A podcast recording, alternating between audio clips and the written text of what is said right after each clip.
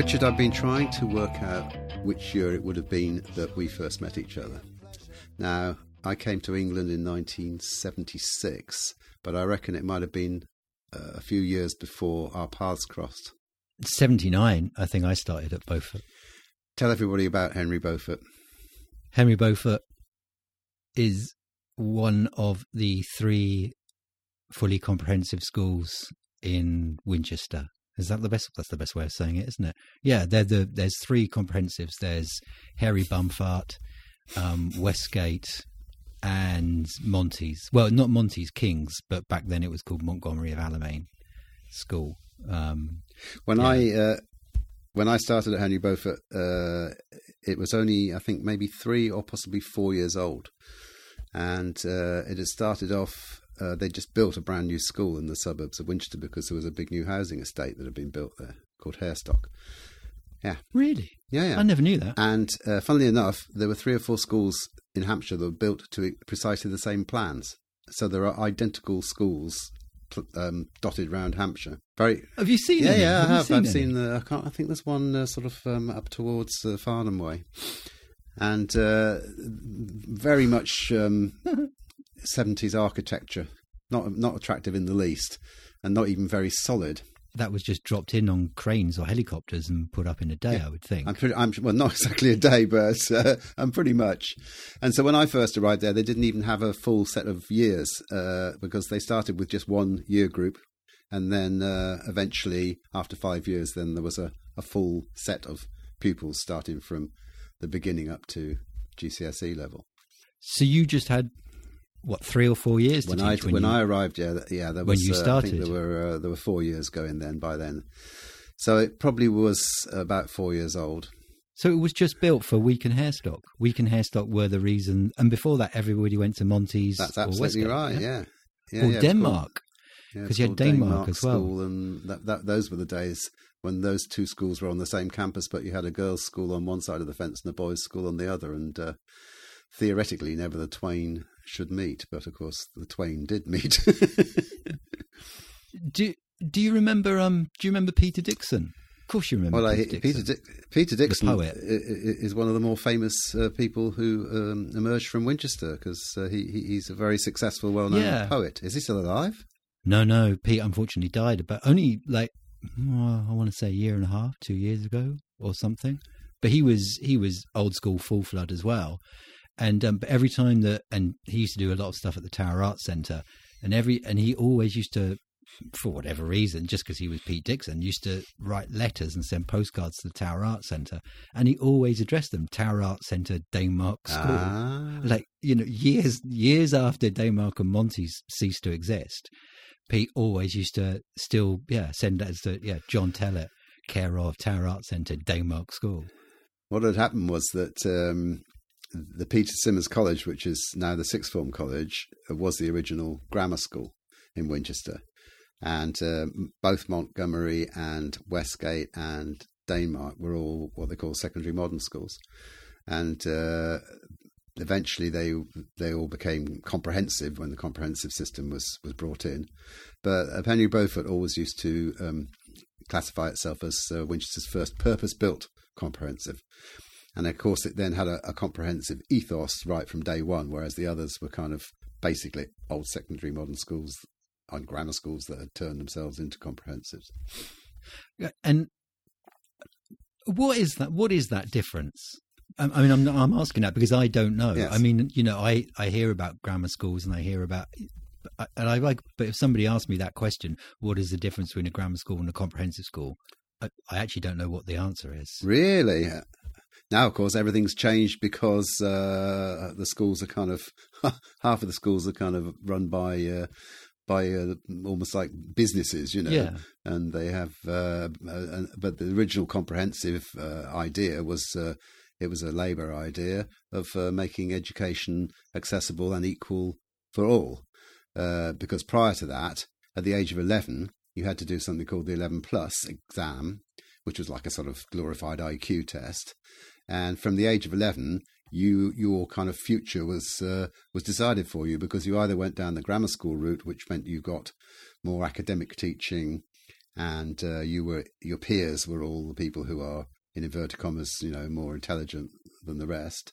And uh, if you didn't make that exam, you got sent to what was called a secondary modern school, uh, where you did more practical subjects and uh, didn't get to mix so much with the, uh, shall we say, the, the more elite uh, people from a from an IQ test point of view. Wow. In other words, uh, it was a very unjust system, uh, and the idea of a comprehensive school was that everybody then went to the same school, and okay, within that school, you then got put into different ability groups for different subjects depending on how good you were at those particular subjects, but you could shift around. And uh, it was a, as a social thing, it was something I was very much in favour of because um, it meant that the classic English class system didn't apply because everybody who lived in that area, from the richest to the most deprived, all went to the same school. Ah, right. But then it's interesting because I guess after, if, if you'd gone through that system, then it did sort of, it might be different now, but then it used to, did, it did split a bit after that because there was that choice of either going to Peter Symonds or Eastleigh Tech, as it was known there. So that's, you, you know, and it sounds like those two were the, you know, the, I don't know, the, the further education equivalent of what you were talking about before the comprehensive system. So you you yeah, that's right. You would do your O levels, and then if you did well in your O levels, and you know you wanted to do art or drama, you went to Peter Symonds. But then if you didn't necessarily do well in your O levels, and or you wanted to be a car mechanic or a plasterer, who probably then went on to earn more money than anybody that did drama or art, um, you went to East, you went to Eastleigh Tech. Yeah, well, techs don't exist anymore either. There was Basingstoke Tech as well. Um, in Eastleigh now, there are there are equivalents of Peter Symonds. They're sixth form colleges, but uh, you have you can go into a kind of a side of them that are more of a technical bent. Right. And so, it, next door to each other in Eastleigh, you've got Barton Peveril, which is like the sixth form college, and you've got Eastleigh College, which is, you know, you're more of, of, of your bricklaying and your woodworking. Uh, but uh, over the years, of course, there has been a lot of criticism that um, people weren't getting so much in the way of practical qualifications. And this period that we've gone through over the last sort of 20 years or so, where it was expected that everybody would go to university. Yeah. Uh, and people are coming out with degrees and then having to learn how to lay the bricks and cut the wood because they can't get a job in media or whatever it is that they graduated in. Yeah. I say there's not a value judgment, um, but you know, as I was saying a minute ago, I came from working in Germany, and oh, sorry. uh, as I was saying a minute ago, uh, I came from working in Germany, and uh, in Germany, they they've never moved to a comprehensive system, or they sort of semi did, and uh, some some cities or Länder, as they're called, the counties, have a sort of mixture with some of the schools are, are, are comprehensive. Um, but the grammar school and secondary school system has always been and still is. Um, but you get assessed not by an exam at 11, you get assessed on the basis of how well you did in your primary school. And then you go off either to the, the gymnasium, which is the word that's spelled the same as gymnasium but doesn't mean gymnasium, it means grammar school, or the Realschule, which is the uh, the equivalent of the secondary school. But of course, the, the, the standards of education in Germany are extremely high. Yeah. Uh, so you get a great education no matter which, which, of those you would go to. When you when you said about uh, the way you put it at the beginning, when you when you came to England, like how how hmm. long were you like solidly in in in Bremen? I guess in Germany before that. Yeah, I was there for three years. Um, what happened was that after after finishing university, I d- didn't know what I was going to do. As most people uh, end up in that position, and uh, so I dossed around for a year, and then I and then I decided to to do the only thing open to people who don't know what to do, which is go into teaching. Uh, and at the end of that, I was I was oh by the way, my my um, speciality was modern languages, as they call it. Yeah. Um, European studies. So anyway, so I ended up doing a PGC for teaching in Bristol, and then again came out of that and had nowhere to go, nothing to do, and didn't know what to do. But it was one of those strange periods where there was a lack of teachers uh, in a specific country. We've had this occasionally here with having to bring people in from Australia and what have you when there's been not enough teachers. And Germany didn't have enough English teachers. Oh. And so, yeah, in a, in, in a very strange turn of events, uh, an English company set itself up. It was a private company called the Centre for British Teachers, and basically, they yeah, That sounds like something out of a John le Carre novel. That just sounds really Yeah. ominous. it it was quite ominous in a strange way because it turned out that, of course, they were ripping everybody off, and uh, I think eventually they went bust. But uh, so you didn't apply to a specific school; you applied to this company, and then you went over and you did two weeks of learning the German school system in a, in a kind of a course that you did. Yeah.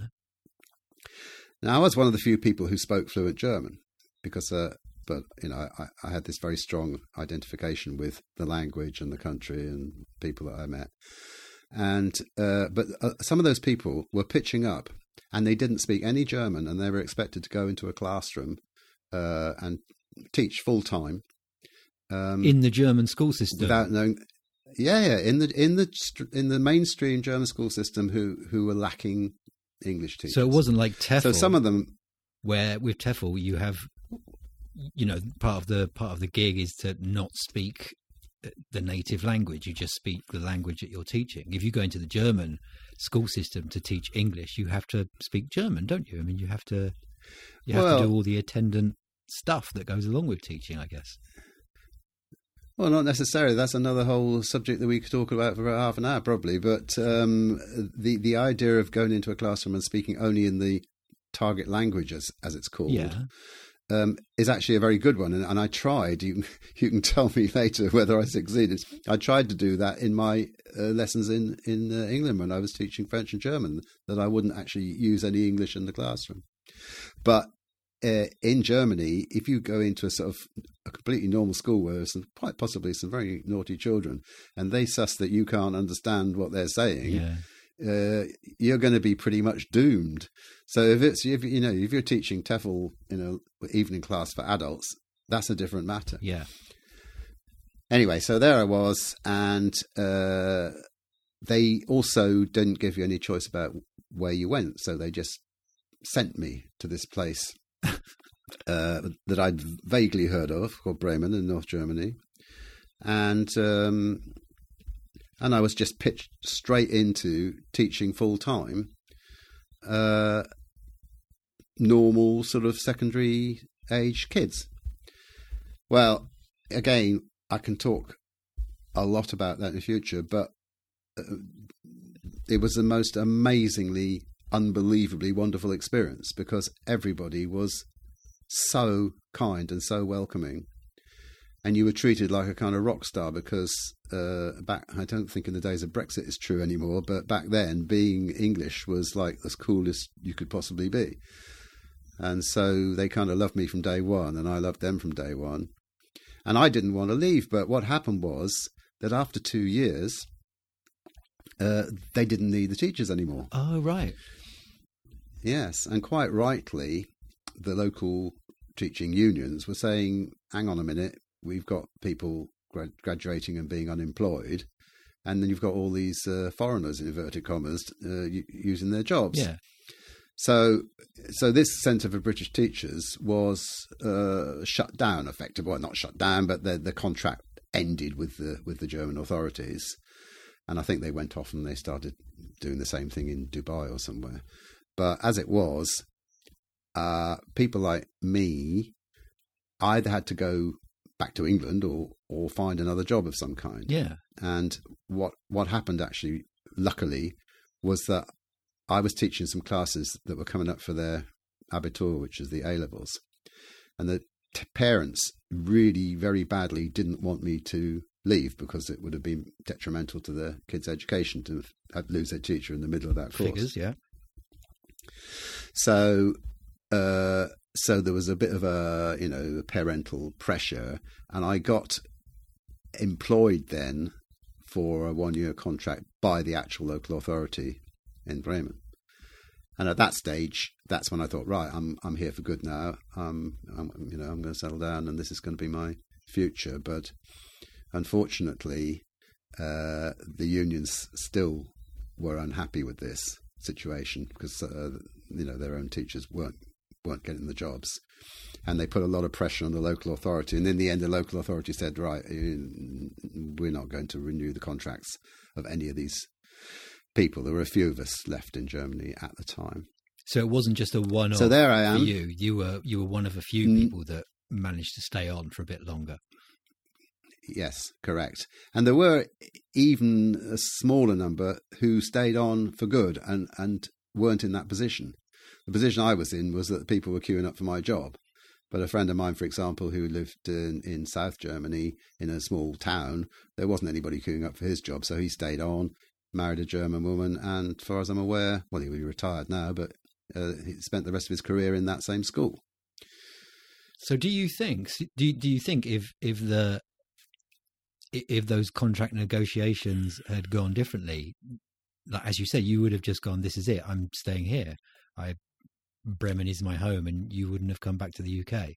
If you could have done, if you could yes. have stayed there, you would have stayed there. Yeah, I, I, absolutely would have stayed there. That that was my plan. Uh, I, I, had no intention of coming back to the UK uh, because, uh, you know, when you end up somewhere and it's the place you feel comfortable and you think, oh, great, I had wonderful colleagues and it was a, it was a, it was very well paid. You know, German teachers have always been extremely well paid. Uh, I can I can come on to that in a moment, but um, as it happened, I was in a position where I had to seek some kind of employment. And so uh, in those days, the only way to get a job was to buy the paper called the Times Educational Supplement, yeah. where all the jobs were advertised. So uh, I, I subscribed to it, got it posted out to me in Bremen, and I set up three interviews for a uh, language teacher.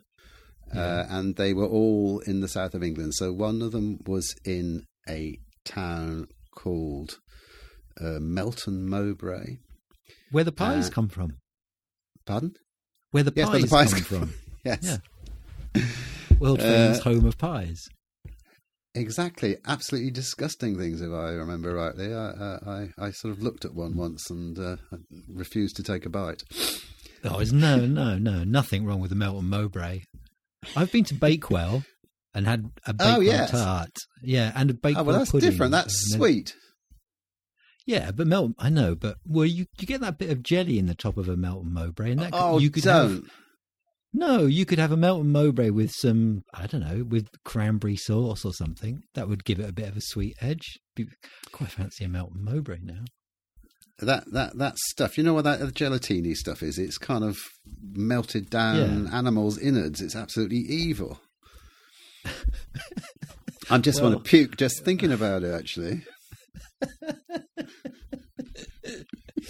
oh, it's a, that's a different. Yeah, let's not let's not get into animal innards quite yet. But it. Well, yeah, no, but we can we can have a pie episode. I'm happy. I'm happy with that. Definitely, definitely. And Sorry, in Melton Mowbray, yes, oh, well, yeah, there, I, there I was in Melton Mowbray.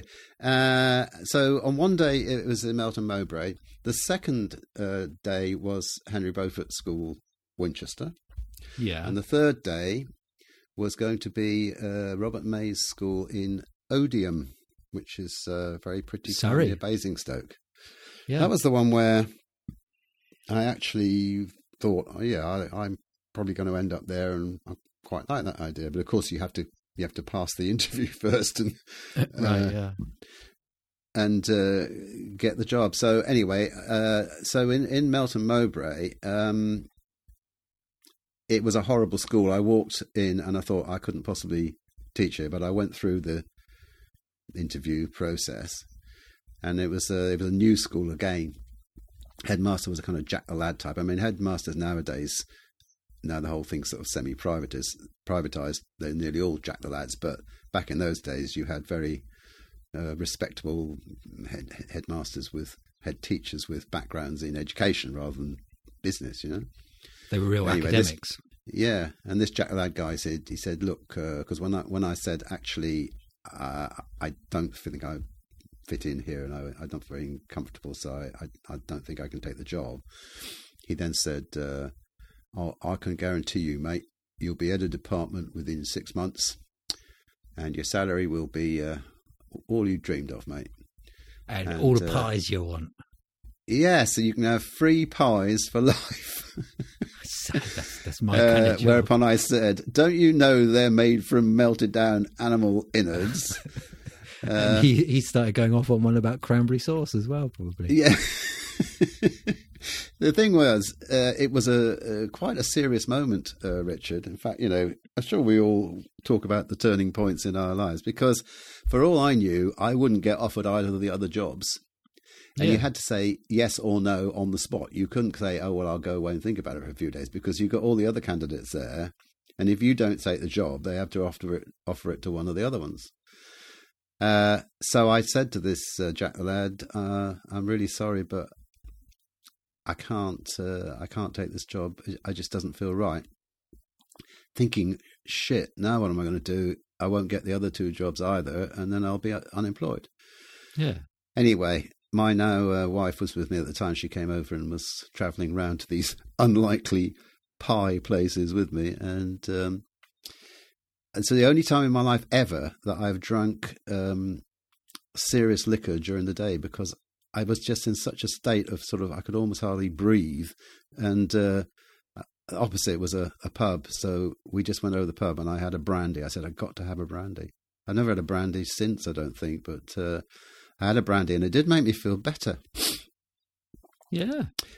So anyway, on to Winchester. We're going to talk about you in a sec, but uh, I pitched up at this school where you were the pupil a few years Mhm. later, and well, apart from the fact it was all brand new, which is r- rather attractive, um, I immediately hit it off with the head teacher because he was a linguist, and he was very, very committed to having a very strong emphasis on teaching languages in the school. And uh, they were looking for a German expert, so I fitted that m- mode. Yeah. And the interview went really well. And I thought, oh, yes. And prior to that, we were doing this whole thing by bus. So I got into the middle of Winchester and then we caught a little bus out to Harestock. Uh, you could see that Winchester was just a really, really nice place. And you So where- walked where into the you- school. Sorry, where were you getting the bus from? Where were you living then? Well, I was in Germany. I was. We we came over. Uh, oh, right. So you literally you for- came over. To, yeah, Ah. yeah, came over just to do the interviews. Uh, in the space of a three. that's why I'd set them up in three consecutive days. Yeah. So uh, I just felt I could really feel comfortable here. It was a, a, a really nice city. Uh, the school, you could tell straight away there was a great sort of, you know, use a pompous word, but the ethos was was really good. The kids were so well behaved. You know, as usual, they you know they give you a couple of people who take you around and show you everything Yeah. and they were so polite and uh, just you, I could tell straight away it's going to be a nice place to work, which is why I ended up there working there for over twenty years. yeah. Um, so that was that. So uh, in the in the end, I just said okay immediately. Well, luckily I got offered the job, and I said yes. And then I rang up the school in Odiham and said uh, I won't be coming for the interview because I've uh, taken this job in Winchester. So that was how I ended up there, Richard. So it was completely random. We would never have met if I had stuck with the pies and uh, Yeah. said yes to Melton Mowbray. You'd be a lot fatter as well. Impossible. Uh, It would be good though if you had if you'd if you'd picked your jobs just on places which were famous for food. So you could have gone Melton Mowbray. You could have gone for a job in Bakewell, Cheddar. You could have you could have gone there, or just the whole of Cornwall. yes, uh, indeed. I could have gone to Ginster's Comprehensive. Would have been perfect. Have you looked fantastic. looked at or tried their vegan pasties? By the way, Yes, I think I had. I have. I would, have. I would like to say Ginsters should sponsor this broadcast because they are to die for. And at the moment, I'm eating one a day. really? Yes. Can you get them delivered, or do you just? You can probably get them over the road, can't you? In the in the post office. Well, no. Um, uh, uh, my wife still goes to the uh, supermarket, and she buys me a Ah. week's supply, and sticks them in the fridge, and I have one a day. I'm you got completely. them- Have you got, have you got them in a little section in the fridge which has got the no- name of the days on the front? it's like your little I'm- pill box, but for pasties. God, you know what? That would be a great invention, wouldn't it? It would, like a yeah. sort of plastic pasty shelf in your fridge. You're right, with with with one, two, three, four, five on them. I don't have them Yeah, at definitely. weekends. You don't. What do you have No. at weekends then? It seems to less me- special. Yes, I, I just have uh, I have a curry on a Saturday and a roast on a on a Sunday. You would have fitted in well with that Jack the Lad head teacher by the sounds of it. You're just eating pasties all week, curry at the weekend, roast at the weekend, and a load of Steamtown lager. That's right, and and and and head of department within six months, mate. Yeah, definitely, definitely. Though the head teacher at Henry Beaufort was that Mr. Hubert. Yeah, that was Bill Hubert. Rest in peace. Yeah. He died several Yeah. years ago now. Um, Bill was the most wonderful person, and uh, certain people are influential in your life, and he was very influential in mine because he was totally supportive of everything we did in the languages department. I didn't know he uh, was a, a linguist. Yeah, yeah, he was a French specialist. Did but he- you do. did- Did head teachers teach back then? I mean, Yes. Oh, yeah. He insisted on teaching. Yes. He taught, uh, ooh, maybe two or three classes, and then uh, as time went on, and you know the kind of responsibilities he took on were getting bigger and bigger. Uh, I think he ended up to teaching maybe just two classes, but he always insisted on teaching. He said it's a head head teacher's uh, task is to be at the chalk faces they called it, so he knows Yeah. exactly what's going on. Uh, subsequent guys that came along after him, um, you know, just spent their entire time in their offices and virtually never came out. And uh, you could see the results straight away with the standards dropping. You know, because they're just caught doing admin. yes, and you know, call me cynical, but you know, people like to get promoted out of the job that they're not very good at, uh, i.e., teaching. And uh, you know, most most many teachers don't actually enjoy their job very much, and uh, make it their task to try and get themselves promoted into administrative jobs where you don't have to teach anymore. Are you in any position to say that it was a more enjoyable profession back then than it is now? Uh, Totally. Yeah. Totally, yeah. I mean, I can, you know, you you you know how my day to day work was. I I I had my own classroom, which was Yeah. separate from the rest of the school. It was Yeah. it had been it, had- it was called the club room, and it was built initially as a, a school for uh, sorry a room for after school activities, but it never got used for that because th- there wasn't enough room. So it was used as a classroom. But I was given that as a languages room, and I immediately turned it into like a full scale languages room by papering it from head to foot oh, with yeah. posters. Of course. It had all those posters. I'd forgotten about that. Yep. Yep. And Oh, uh, wow. nobody ever knew what we were doing because uh, ne- next to the the classroom was a concert hall, which sounds very posh. It doubled as a gym, and then next to Yeah. that was was an actual gym. And And, the there was a kind of like a, a changing room and a toilet block out the back, and then this funny little room, which was just given to me. And I swear I was in there for 20 years, and nobody ever disturbed me or came along or um, tried to sort of tell me what to do because I was always getting the results, and there was never any trouble in the way of, you know, kids misbehaving or what have you.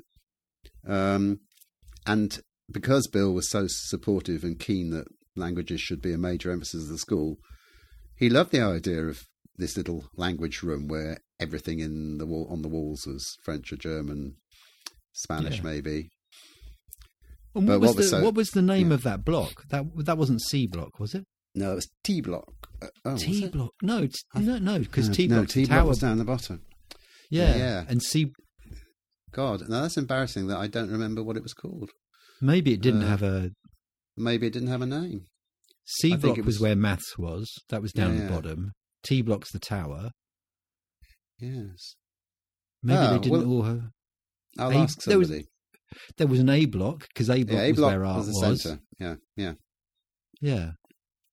Now, can you remember uh, that the tutor groups were all uh, given letters based on uh, different countries? Now, can you recite them? Do you remember them all? Ah, you see, I was going to ask you. I was going to ask you where H R E S T O came from. That came from Which was- Harestock. Oh, right. Yes. Years H R and no classes H R and E. Would you say years or classes? Because you were in H one up to H five, weren't you? I Oh, yeah, they, five. yeah, classes. So H R and E, they are the ones that started with French, and S T O Yes. started with German. Correct. And I and just to just to explain that strange uh, inconsistency with what we've just been saying, later on they changed all the classes and they weren't HRESTO anymore from Harestock. Uh, they all became things like uh, L for Luxembourg. We were Luxembourg uh, because Really? we're languages, and obviously in, in Luxembourg they speak several different languages. Uh, there was uh, B for uh, Berlin. There was, I think, a P for Paris, and all the different uh, departments were named after uh, capital cities in Europe. And again, that was Bill's influence. I had no idea. But you were right when you came along. So you you you turn up in 1979, did you say? I think so, something like that. Yeah, I would have been. Uh, I would have been there for three years then. By the time you arrived, and uh, you got either put in HR and E, which probably were the ones that did French, and Yeah. ST and O, which were the ones that did German. Because in those days, languages were compulsory. Then you had to choose a language. Now, and I don't, I don't think this is necessarily true, but if you were in STO, then the general feeling was that there had been some sort of cull going on, and STO were in some way considered to be the thickies, and HRE were the clever people. We'd all done some weird invisible test that none of us, well, we had probably had our memories blanked after doing it. We did a test to determine whether we were clever enough to do French or whether we were going to do German. No offense to German, obviously. And and then a load of us got stuck into STO, and we, but uh, yeah, that wasn't Right, so you're saying no- there was some we had kind no of- choice in that. All right, I will explain all about that. It's it, it, it makes me laugh that, that of course you you didn't realise what was happening there. Uh, you probably, in fact, you obviously still don't realise to this day. No, but So you're saying- you, when you're a kid at school, nobody asks your opinion, do they? I mean, it's not like people say, do you, do you think this is a good process for determining which language you're going to learn and which group you're going to be in? You're just told what to do. it's like when you Yes, when I started learning, I started learning the tenor horn because everybody kind of had to learn um, learn an instrument, and in those days, you know, there was no option to learn guitar or anything interesting. And Mr. Andrews, who was the peripatetic brass tutor, the the way that I was going to say the way that you chose which brass instrument you played. Well, that, that whole sentence is rubbish because the brass instrument was chosen for you because you you queued up outside his room in the music block M block. So there's another one. Um, Yes. You queued up outside the room on the first day of school. You went in, and he had just a whole variety of different mouthpieces a mouthpiece for a cornet a, a mouthpiece for a trumpet one for a trombone one for a tenor horn one for a euphonium and the very hygienic way of choosing which instrument that you were going to play was holding up each of those mouthpieces to your mouth and deciding which one was the best fit. And so I got stuck with the tenor horn, which is the most unromantic, unuseful instrument in in the world of brass. I mean, I could probably Right, still I- play a C scale, I- but yeah, we were we were we were chosen by mouth size. So John McIntosh, I bigger mouth than me, he played the trombone. I accuse you of having made up that entire story. That cannot possibly be true. No, I, I, honestly, honestly, you can ask next time you see any of that lot. Next time you you see John, ask him.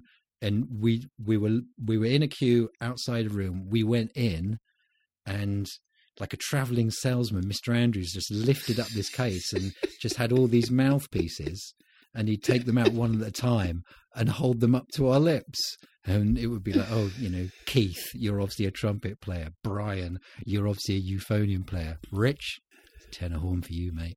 And that was it. What's and a that te- was it, what's a tenor horn? Yeah, exactly. If What's anybody it look like? me that question, it looks like a it looks like a small euphonium, and it sits tonally somewhere. I would say between between euphoniums and French horns.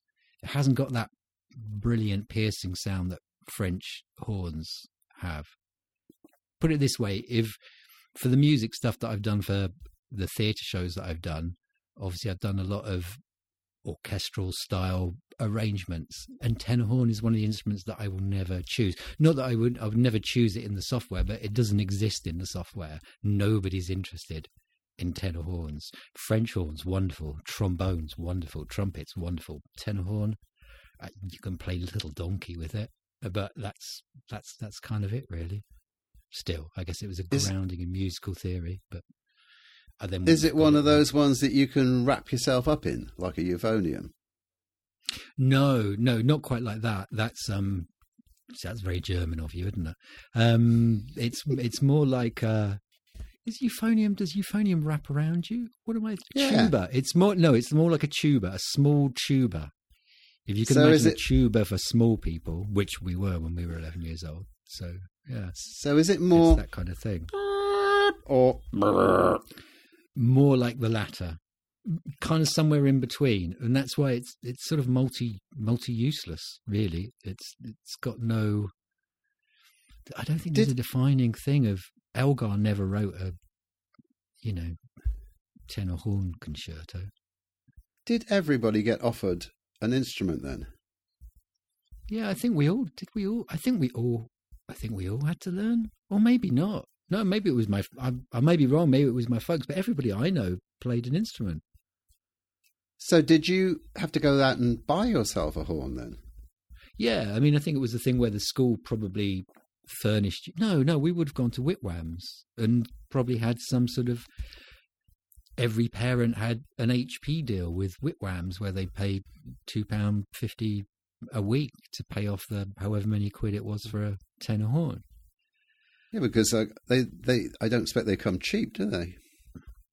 No, I don't think so. But in the same way that you know now you can pick up a guitar for next to nothing and it won't be very good. I mean, I don't think that the instruments that we were playing were they obviously weren't great.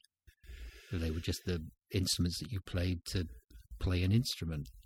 There was no um no thought of necessarily taking it any further than it just being an activity that you had to do. How many years did you uh, learn horn?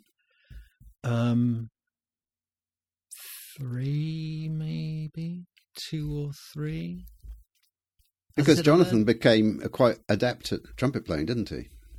Yeah, well, he well he learned the trombone, but then in later Ah. life he picked up the trumpet and started playing the trumpet, and yeah, he's yeah he's good, and it was. I don't know. It was just one of those weird things where I think for all of us, and I have a bit of a theory that probably the first instrument that you ever play is probably not the instrument that you're going to end up playing if you carry on being Mm. interested in music. Um, but I did learn. I guess that was my first introduction to le- learning music theory and being able to read music. So that was dead useful. Although when I gave it up and then started playing guitar, I I did forget it all. People always say that learning music and being able to read music it's like riding a bike, but it's not unless you're riding that bike really badly and you fall off. You can fall off. You just and I just forgot everything I knew about music theory, and then years later had to. Well, I didn't have to, but wanted to relearn it, so relearned it. and more. So le- learning how to read music and and, and um, all the notation and stuff was part of that education. Then was it? Yeah, because you were when you were taught a C major scale on the tenor horn, you were taught it by saying, "Well, this is the fingering for that note there. This is the next note. That's the next." Note. And so, yeah, you learn you learn music. You learn the instrument, and you learn how to read music at the same time. Don't you think But I that that was a really, really good thing to be offered, though, at a, such a young age and in mainstream state education? Oh yeah, I'm not. I'm not knocking it at all. I mean, I, I just think it's funny that it was tenor horn for me. But it, it, but then even if it had been trumpet, I doubt I would have carried on playing trumpet because I wasn't interested then. And if that said, if I'd learned trumpet back then and say played for five years and then stopped, if I'd then gone, trumpet was definitely an instrument that you could have kind of gone back to. Um, because it's a I mean, what it's a cool instrument. I'm intrigued by the. Uh, I'm intrigued by the, the, the, the mouth auditions, though. I mean, you know, what kind of a mouth would you need if if they'd given you harmonica as uh, as your option? If only they'd given you harmonica. I mean, that would have been that would have been interesting. But but they, would, they used to have they used to have guitars hanging up in in the music room, but I don't know who played them. I mean, nobody was learning. Obviously, nobody was learning like rock guitar or jazz. I mean, it all would have been fingerstyle classical, and there probably was a guitar tutor that came in and taught, but I had no idea who that was. I never had. I never had any lessons with them. At least I don't. Do you think? Do you think he dipped all these various mouthpieces in uh, disinfectant between each uh, audition? I, I, I just, I'm, I'm trying to picture him sort of, I'm like a like a baby's dummy, sort of going along and sticking these things in people's mouths. He could have been arrested. As it sounds appalling. Well, there's a lot of music teachers that could have been arrested up at Henry Beaufort. That's for sure. well, let's not get into them because uh, they might be listening. Uh, that's true. That's true. yeah. Yeah, but it was um, it was a good education, as in good education for learning a bit about music.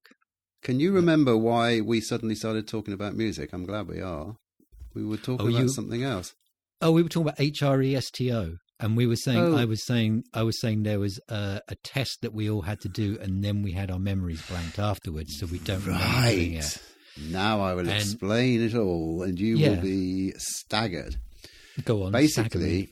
Yeah, we were going around the primary schools, and we said, "Who are the really thick ones? We'll put them in STO, and who are the really bright ones? We'll put them in HRE." This is a lie. We didn't do anything like that at all. The problem was that uh, we wanted to give uh, the possibility of learning either German or French, and then uh, when you did well in either of those subjects, you then got the opportunity to learn the other one as well. So if you were particularly good in your subject that you got taught out of those two, and you wanted to, you could then from the second year onwards do two languages. Uh, so if you didn't want to continue, you just continued with the one that you'd been given. So we ended up obviously with uh, uh, a lot of well, fifty percent people doing German, fifty percent doing French, and it was only literally based on the staffing. The fact that I uh, and uh, various colleagues were German specialists meant that there was a lot of German in that school. Nowadays, it's completely, pretty much, totally died out in UK schools and been replaced largely by Spanish as as as, as the second language. French has always been the first language. How you ended up in ST and O was as follows: uh, the parents were given the option of choosing which language they preferred for their child. And be- before the child arrived at the school, they had a form to fill out. Would you prefer your child to learn French or German? And what your parents do is either hold up a, a pair of lederhosen to you or a stripy shirt and decide which one you look best in. And then that, that's the random that's the random uh, the random way of deciding which language you're going to learn. Well, it was, it was actually more evil than that when you think about it, because the people who would choose French were largely the kind of better off people who would take their children on French holidays. Uh, and the people who are, are, also in the areas, you know, in the catchment area, there were at least uh, two uh, quite large army camps.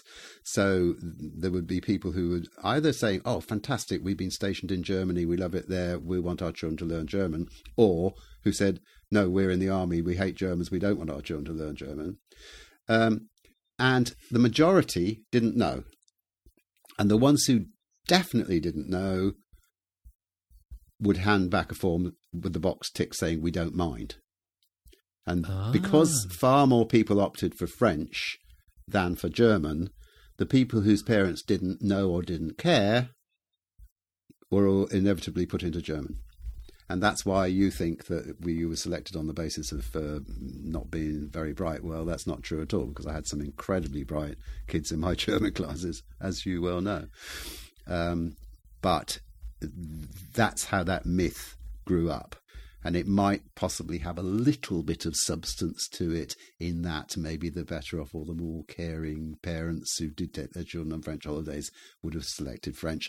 And maybe some of the parents who just didn't care at all, uh, couldn't give a shit, then they ended up doing German. So basically, does that explain it? Absolutely. If you if you go to if you're used to going to France on your school holidays, you learn French. If you go to the Isle of Wight, you learn German. Exactly, and very useful it will be.